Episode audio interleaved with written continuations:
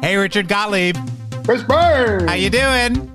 I'm doing great, Chris. And one of the reasons is we got a great guest on today. We do, and this is the Playground Podcast with me, Chris Byrne, my cohort and co-host Richard Gottlieb. We are brought to you by Global Toy Experts, the Toy Guy, and marketing and media agency ChizComm. And Richard, introduce our guest.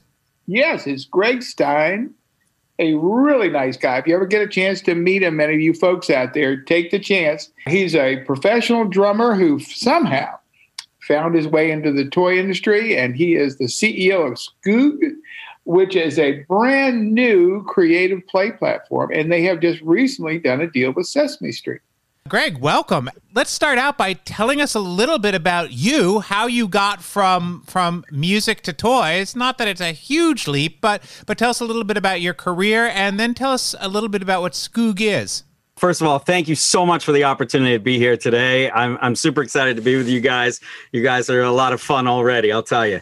Look, I'm just a drummer, man. Uh, I've been playing, you know, and I, am sure there's some really good jokes in there too, but I'm just a drummer. I've been playing drums since I was a little kid. Uh, I ended up playing professionally when I was 14. You know, I studied at Manhattan School of Music while I was still in high school, which was pretty crazy. And then came up to the Boston area where I studied at Berklee College of Music, studied drum set performance and also business. And I kind of fused these two worlds of, of business and creativity around entrepreneurship, really. And over the next several years, I worked for a series of musical instrument manufacturers. I played professionally as a drummer, of course, but also, you know, worked for all these pro audio companies, musical instrument manufacturers. Had this great career starting at the Zildjian Company, the oldest continuously owned family-run business in the United States, and uh, making cymbals and drumsticks. And uh, that morphed into I joined a company called Numark and Alesis, uh, which ended up becoming uh, inMusic Brands, one of the largest DJ companies in the world by a factor of two at the time, and on and on it went. It got further and further from this music world into the world of technology. I ended up becoming CEO of a company called a wireless speaker company out of Denmark called Libratone, for example. And uh, I joined a company uh, out of London called ROLI. And then it went on from there to this company that was a really amazing ed tech company, which was my first foray into the real toy world. Uh, although I wouldn't call that a toy, I call that an ed tech, uh, you know, product. But uh, nonetheless, uh, this company called Kano Computing, where you make a computer and learn to code, and did this partnership with Warner Brothers to develop the Harry Potter coding kit and all of these other amazing products. About six months ago, I was asked by Skoog to to join the company. There was a partnership. The founders of the company, two lovely guys, Ben and David, they uh, had developed a partnership with Sesame Workshop to create this new platform between Skoog and Sesame. And it's really an open platform geared towards enriching lives through creative play. Skoog today is this new product that really it's solving this really unique problem. Right now, so many people, uh, specifically kids, that are tethered to screens and they need a content driven, screen independent, offline experience. So, what we're really doing is leading the shift from passive consumption to active engagement around creative play with our new Skoog Cube platform. Before you go on, Gregg, anyone who wants to, to find it online, what is the web address? So, it's a, a new web address called Skoog, S K O O G dot media. Could you lay out for folks what Skoog is? So basically, it's this little cube with soft, removable, squishy buttons. Those soft buttons ignite a special kind of magic. Basically, they're they're RFID enabled buttons that create personal play patterns. And those those buttons unlock a world of content. When you take those buttons, we call them wonder dots by the way. When you add a wonder dot to this little cube, all of a sudden you have so much more than just, you know, a speaker or an audiobook player, right? Which is a hot category right now. What you have is the ability for kids to interact with their favorite characters, starting with Sesame Street characters, and we have many other uh, licenses and other things coming as well. Play along songs, music, creation, stories, games, puzzles, instruments, more. There's really a, a wide variety of different play experiences. Now, all of this is controlled by a, a parental you know controlled app whereby the parent has the ability to acquire more content through downloads or subscriptions giving this kind of unlimited expansive level of creativity for children's play Can you describe one play pattern stories, for example, instead of it just being a static story that you listen to, it's the kind of thing where the buttons around the buttons, there are actually LED lights. They light up and allow you. So when you hear Elmo, for example, he's going to ask you a question. You'll push the button and you'll have an interactive story with Elmo. You alluded to this earlier, but one of the categories that really is on fire right now for kids is audio. And really as a way as a method of engagement how do you find that kids are engaging with this differently than they might engage with a screen? Because it's oral AU rather than primarily visual. And are you finding that this is immersive play? Because that's another thing parents are really concerned about at the moment there's a combination of things going on here, right? So if in the screen world, you're just constantly consuming, but in this case, where you have a tactile experience, we have an accelerometer built into the product. So you have a, an element of motion.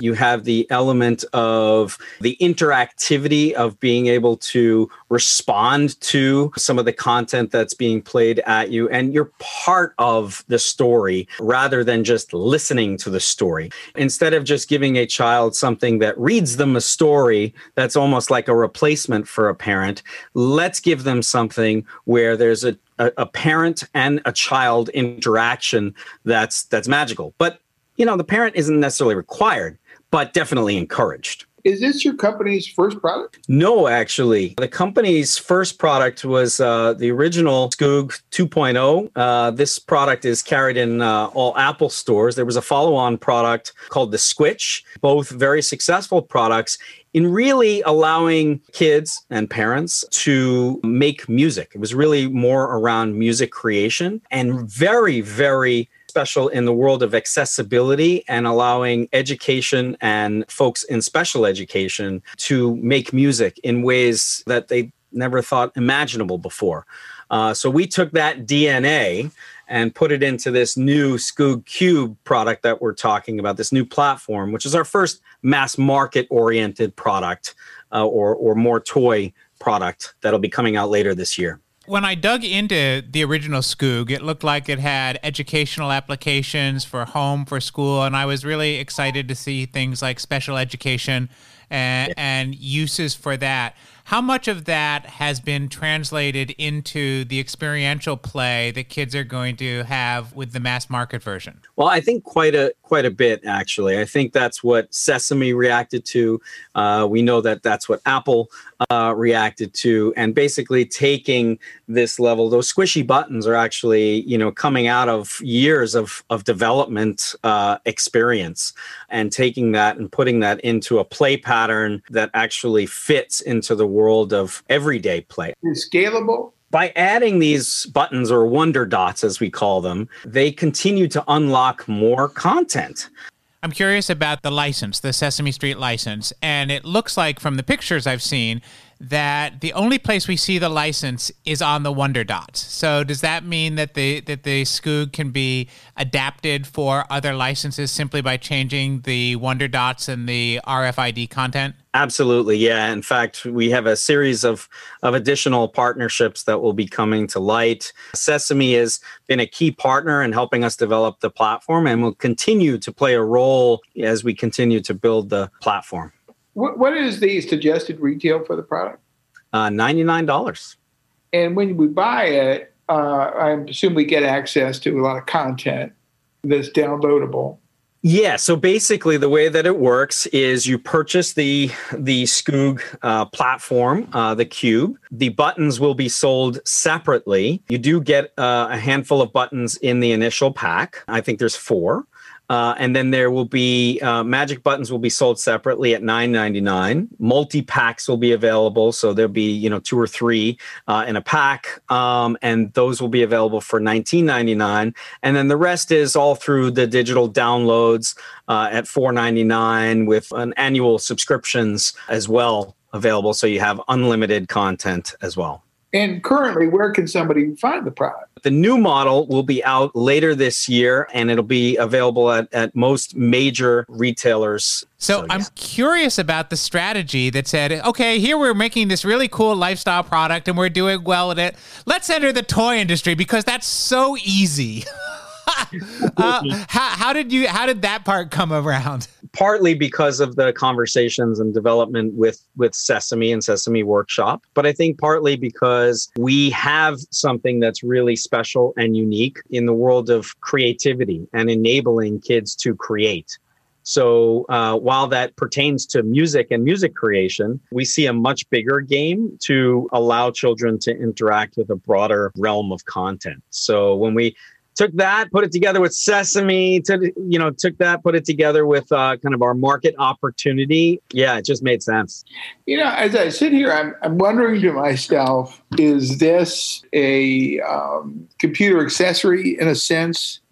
And it belongs with the better digital equipment? Or does it go on the toy aisle? I think it's going to be real interesting to, to see where retailers decide to merchandise the product to be honest, I think it ends up being both because on one hand, you have that very youthful, you know, look, let's say we start with Sesame Street, you come in and, and you know, that's, that's a young child. But as they grow older, they may be using this with an Apple TV as a controller. So I could see this as it ages up, living in different areas. Yeah, I think it speaks, Chris, to where the toy industry is going we have a lot more integration of technology and play, which is what I always think is great because these kids live in a world where the microwave talks to them. So it's technology is like the air to them. So they are used to interacting with technology from a very young age. Gregg, how do you think that more technology in children's worlds has encouraged or changed their exploratory learning? Wow, that's a that's a really good question. I can reference all sorts of things, but I think there's nothing better than referencing what I see every day with with my young kids.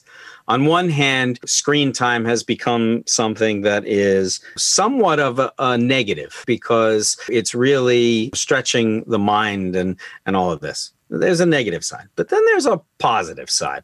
The amount of engagement that you know my children have had with, I, have had experiences where my daughter's come down and she says, "Oh my goodness, you know, look at this! I created a a, um, a Google Slides presentation today," and I'm like, "Wait, what? What's happening?" Right? Like it's amazing. You know, kids are completely able to communicate virtually right? They're able to basically operate as adults in their communication. But you know what they need?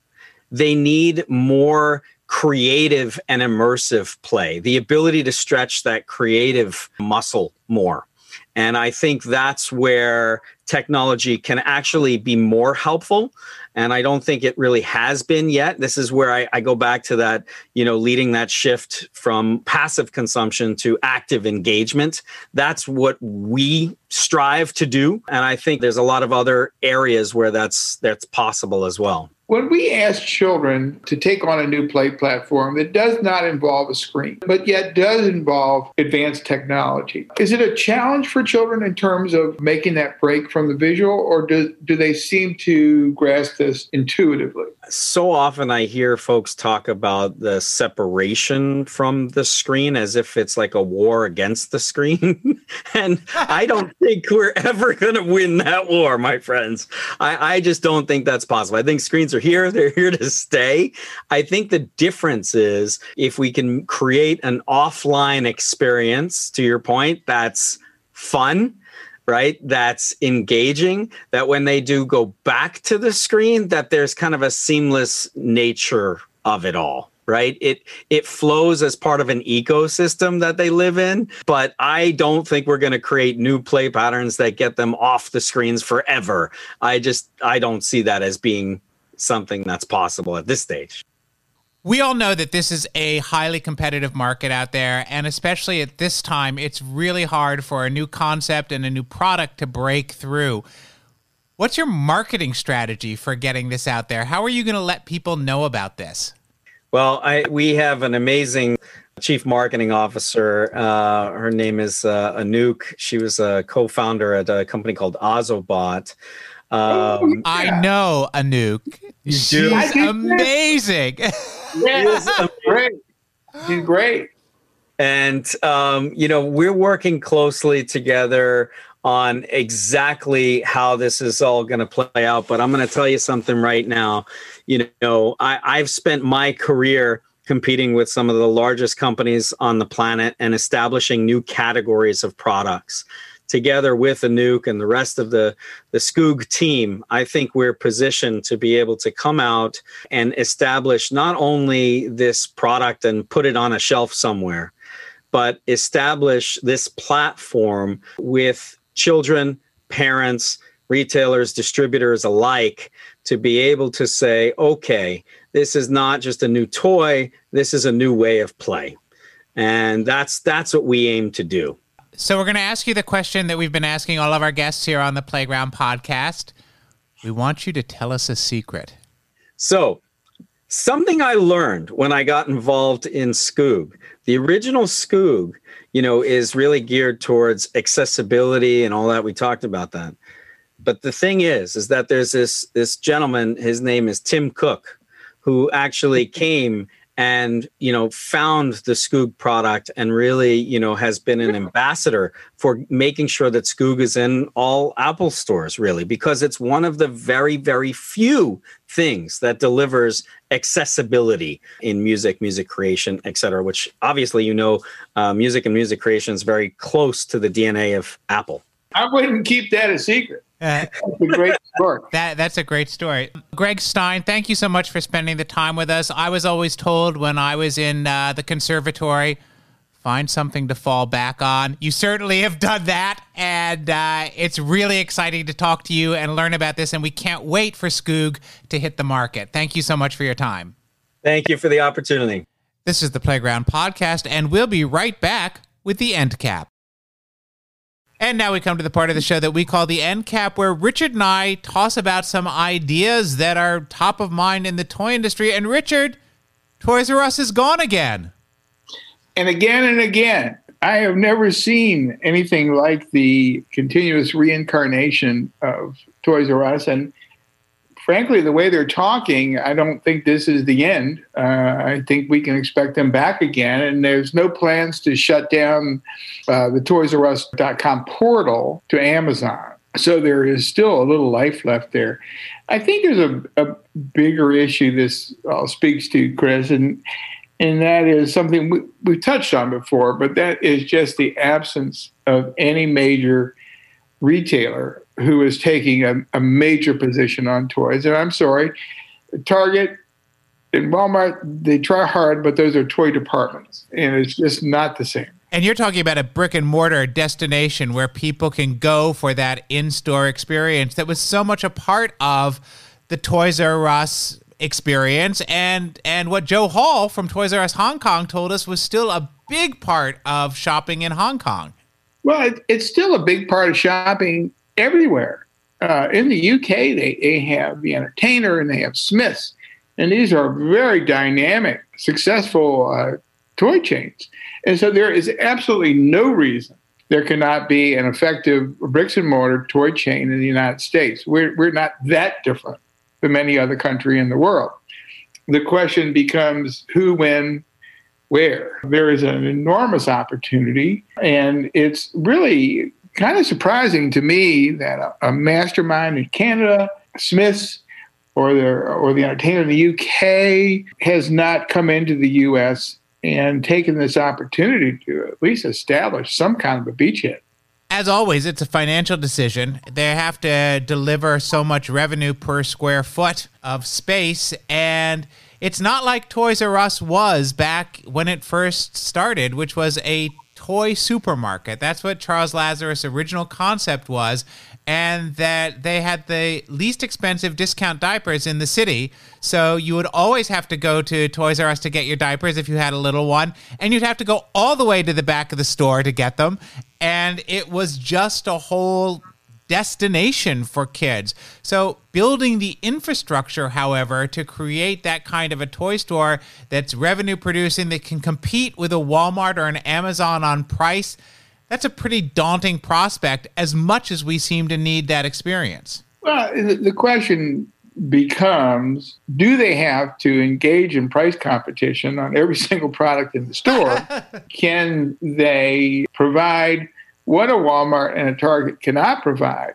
And that is an ambient experience, a family experience, an exploring experience, a surprise experience, a delight experience, all those things that come in a really great toy store when that you know that when you enter that store, every time you turn the corner, you're going to see something you didn't expect to see.